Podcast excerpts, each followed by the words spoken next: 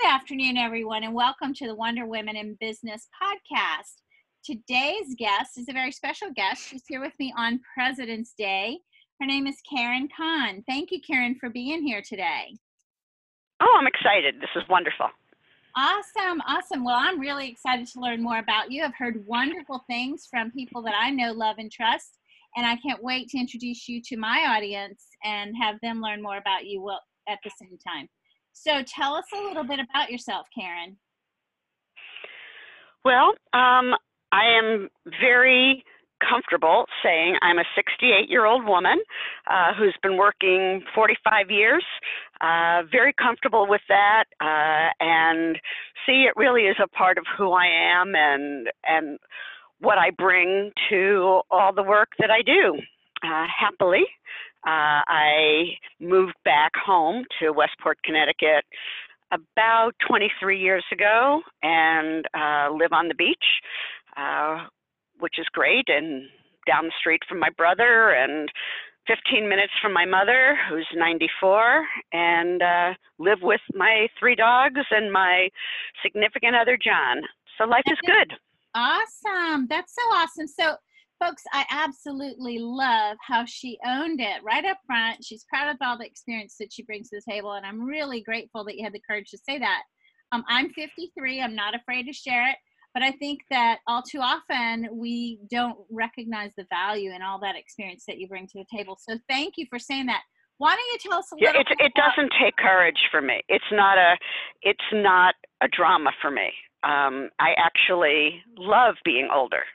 Um, I love I I love having gotten here. I don't it there I mean discomfort is what our bodies and minds do a little bit, but other than that, I um it doesn't take courage for me. It it is, and I'm thrilled.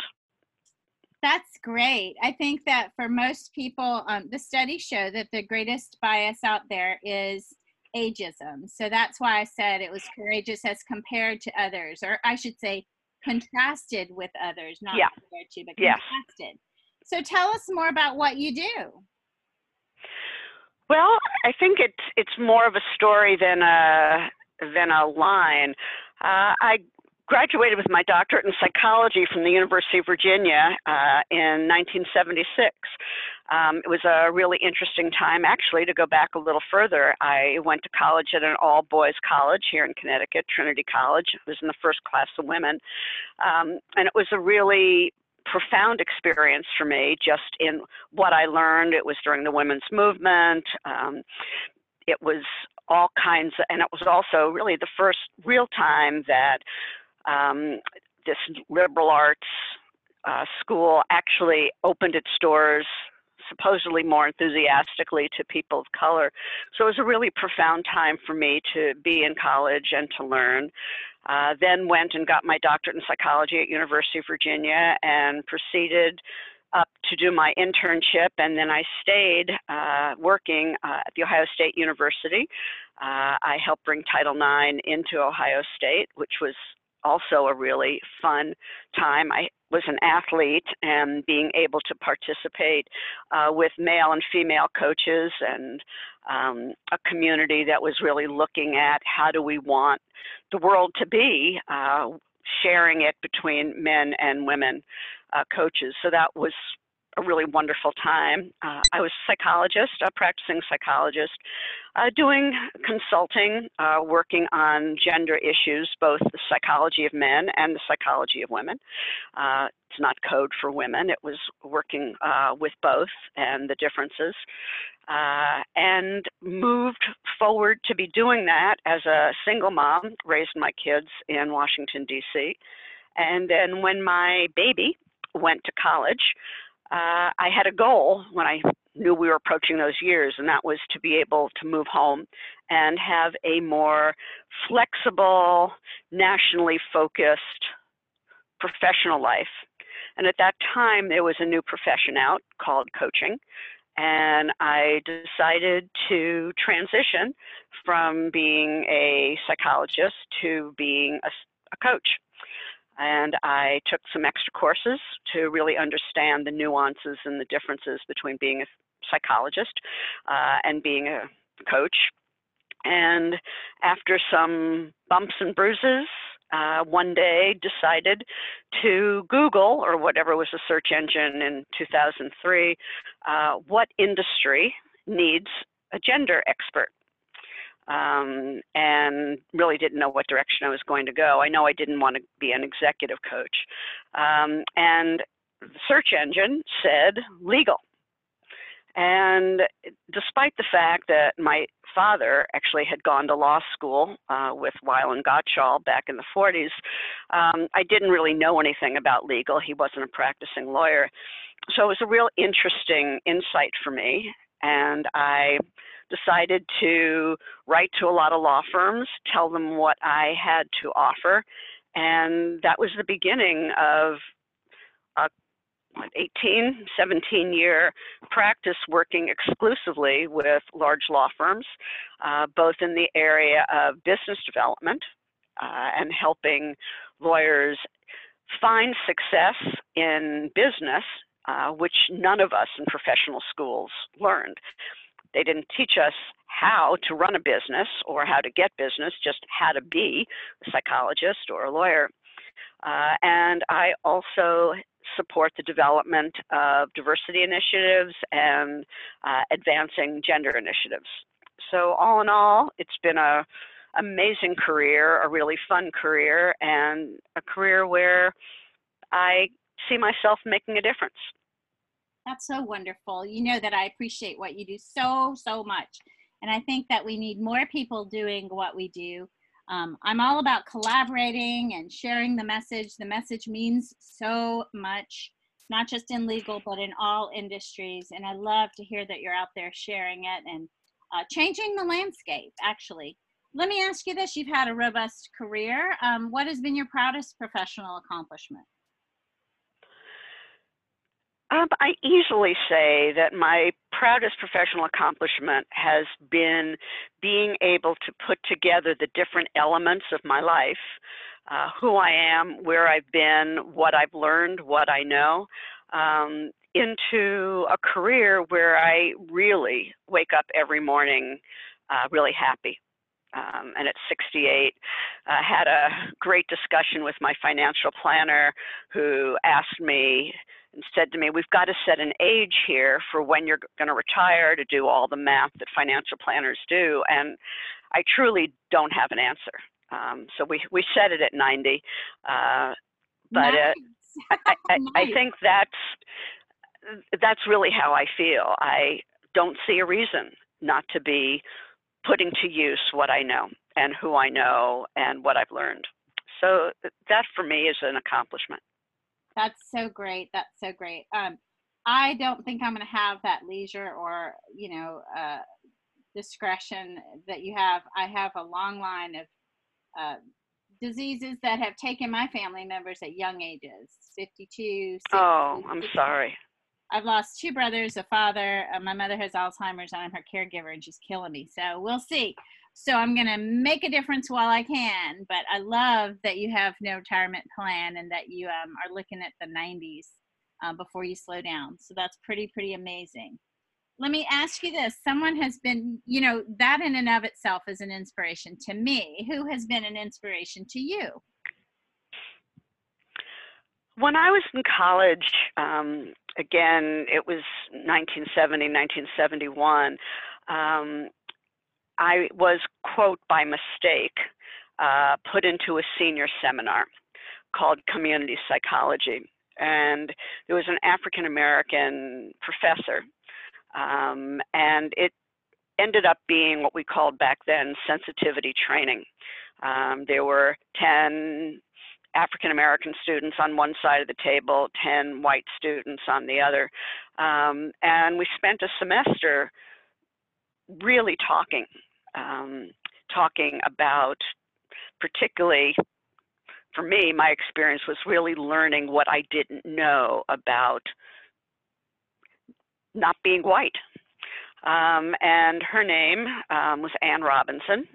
Uh, she's in her late 80s now. Her daughter is a retired judge, uh, both here in Connecticut. And I absolutely, unequivocally say if it wasn't for her, I wouldn't have become a psychologist. I wouldn't have the dedication to diversity, uh, to really working with uh, people who are different from myself, as well as people who have my background, to make the world not colorblind, but difference aware. And uh, Anne Robinson is my inspiration. That is such a nice testament to her. What what a wonder! I hope that that that's just incredible. That's really nice. So a lot of people, um, well, most people rarely have one person they can really pin down as being that much of a major influence on their life. So I think that's really nice that you you did that, and I hope she um, knew that. She knows. Good, good. Oh, good. she knows. that's awesome. Well, let me ask you this. So I, as you may or may not know, through our mutual friends, um, I believe that women need to collaborate and lift one another up. How would you um, advise that we do that with one another? I think what women lack um, because of a lot of socialization is we rarely ask each other, What do you need? Uh, we rarely ask the bold question, um, How can I help? Or even the bold question, There's something that I need. Can you help me? And I, I think unless, until we do that, or I'll put it in the other way, when we do that, we're able to move to a depth with each other that um, we otherwise gloss over in fear of being intrusive or pushy or um, just moving in a place where the relationship doesn't have a balance that we believe the relationship should have. And so for me, um, it's really, really important to know what my, what the women around me, even a wait staff, um, what are their dreams? What do they want? And who do I know or what might I know that can be helpful? Um, that's sort of become a part of my ongoing conversation. And uh, it's important to me to be dedicated to hearing those answers and then doing whatever I can, both with my daughter, my daughter in law, um, my friends, uh, and definitely the people that I work with. I love that. So I'm, you know, I may be um, that person. don't don't be surprised. You got it. Yeah, thank you, thank you. So I think that we share or our values are aligned in that when I host an event or meet with people or speak on a podcast or in one of my um, in-person client uh, events, I will ask people to commit to advise, refer, or hire someone they may not even know. So I see that, you know, we're similar in that. And I love that. I wish there were more p- women out there and men who were willing um, to engage that way. That's incredible. Um, it, it sort of makes yeah. I, I need to. Go no, I need to balance the, the conversation with um, with boys and men. Um, I I think I strongly believe that we're in this together um, and well aware and having had my own experiences of being harassed or abused or other things. And certainly that was where we were back in the the 60s and 70s and 80s and sadly now. Um, but i have a son and i never want the conversation to get so skewed um, on women that the value he brings and the ways people can help him um, and his needs become lost. So I, I, I really, he's he's a and always has been uh, a really um, gender aware person. Obviously, growing up with a psychologist, that's sort of part of the part of the game. Um, but I, I think how do we lift men and women up with the best of who we are is uh, is really important to me. Yeah, so I do have several conversations with men, but they're always focused on how we can create parity, not swing the pendulum in the other direction. Um, progress, we're making progress, but progress is not parity. So I do include men in the conversation, but my question to them is how can we help to create parity? Um, mm-hmm. Yeah, and I too have a son, so I love that, that, you know, we're raising men who are aware um, tell us something that maybe was a challenge or a setback, and how did you overcome it? Um, well, when I was 50 and um, decided to change my career, um, it wasn't easy. Um, I didn't know how. Um, I was in debt. Um, I had been a single mom. Uh, I uh, and I didn't know I didn't know the business of being a professional, being a psychologist, being a coach. I didn't know how to do that. Um, people around me succeeded. I assumed they they had networks, they knew people. Um, I didn't, um, and it, it, was scary. And I learned, um, first of all, that I had to learn.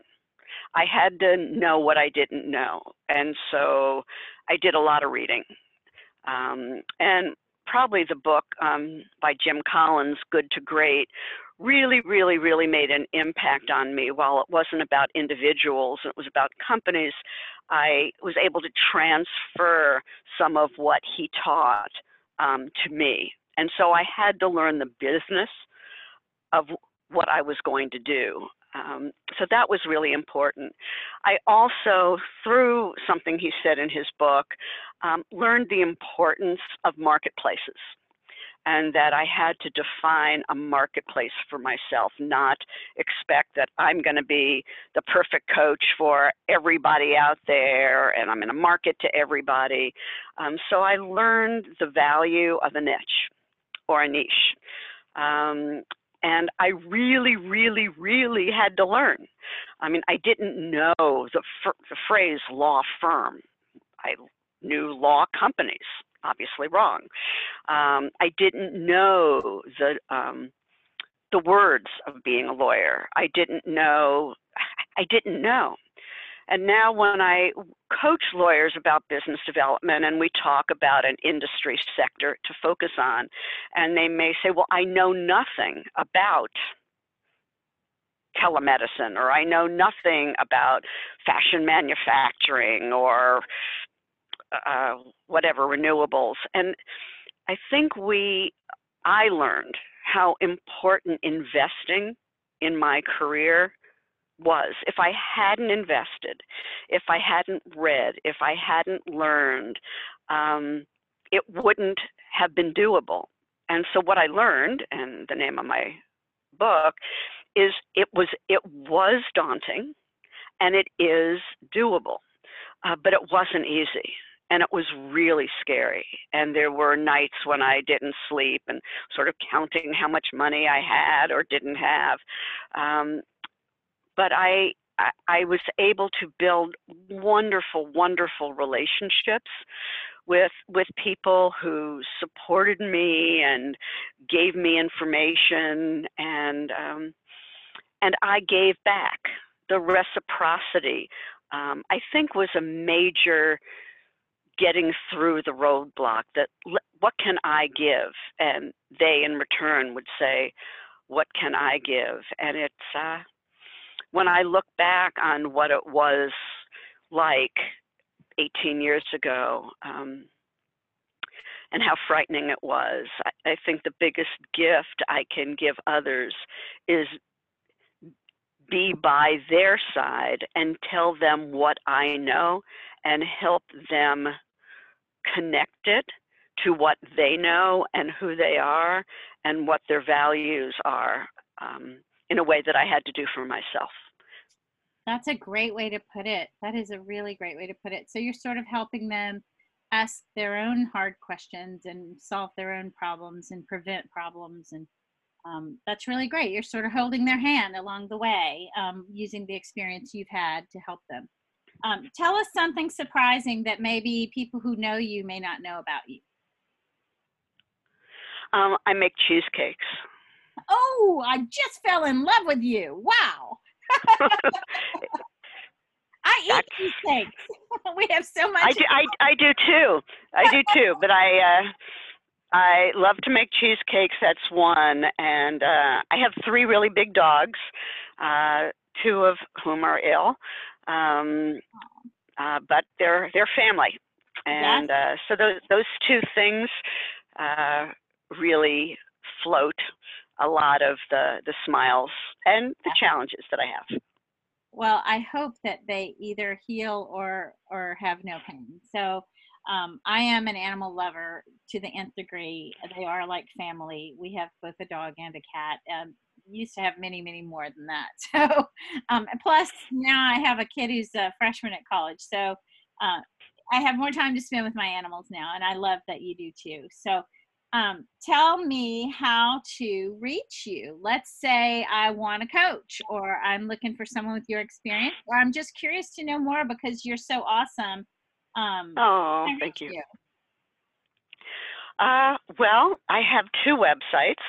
Um, one is Karen, K A R E N, at thresholdadvisors.com. Uh, and the other website is uh, about the the two books that I've written, uh, Daunting to Doable, and it's uh, www.dauntingtodoable.com. Nice, So nice. those so, are folks, you can get to me that way.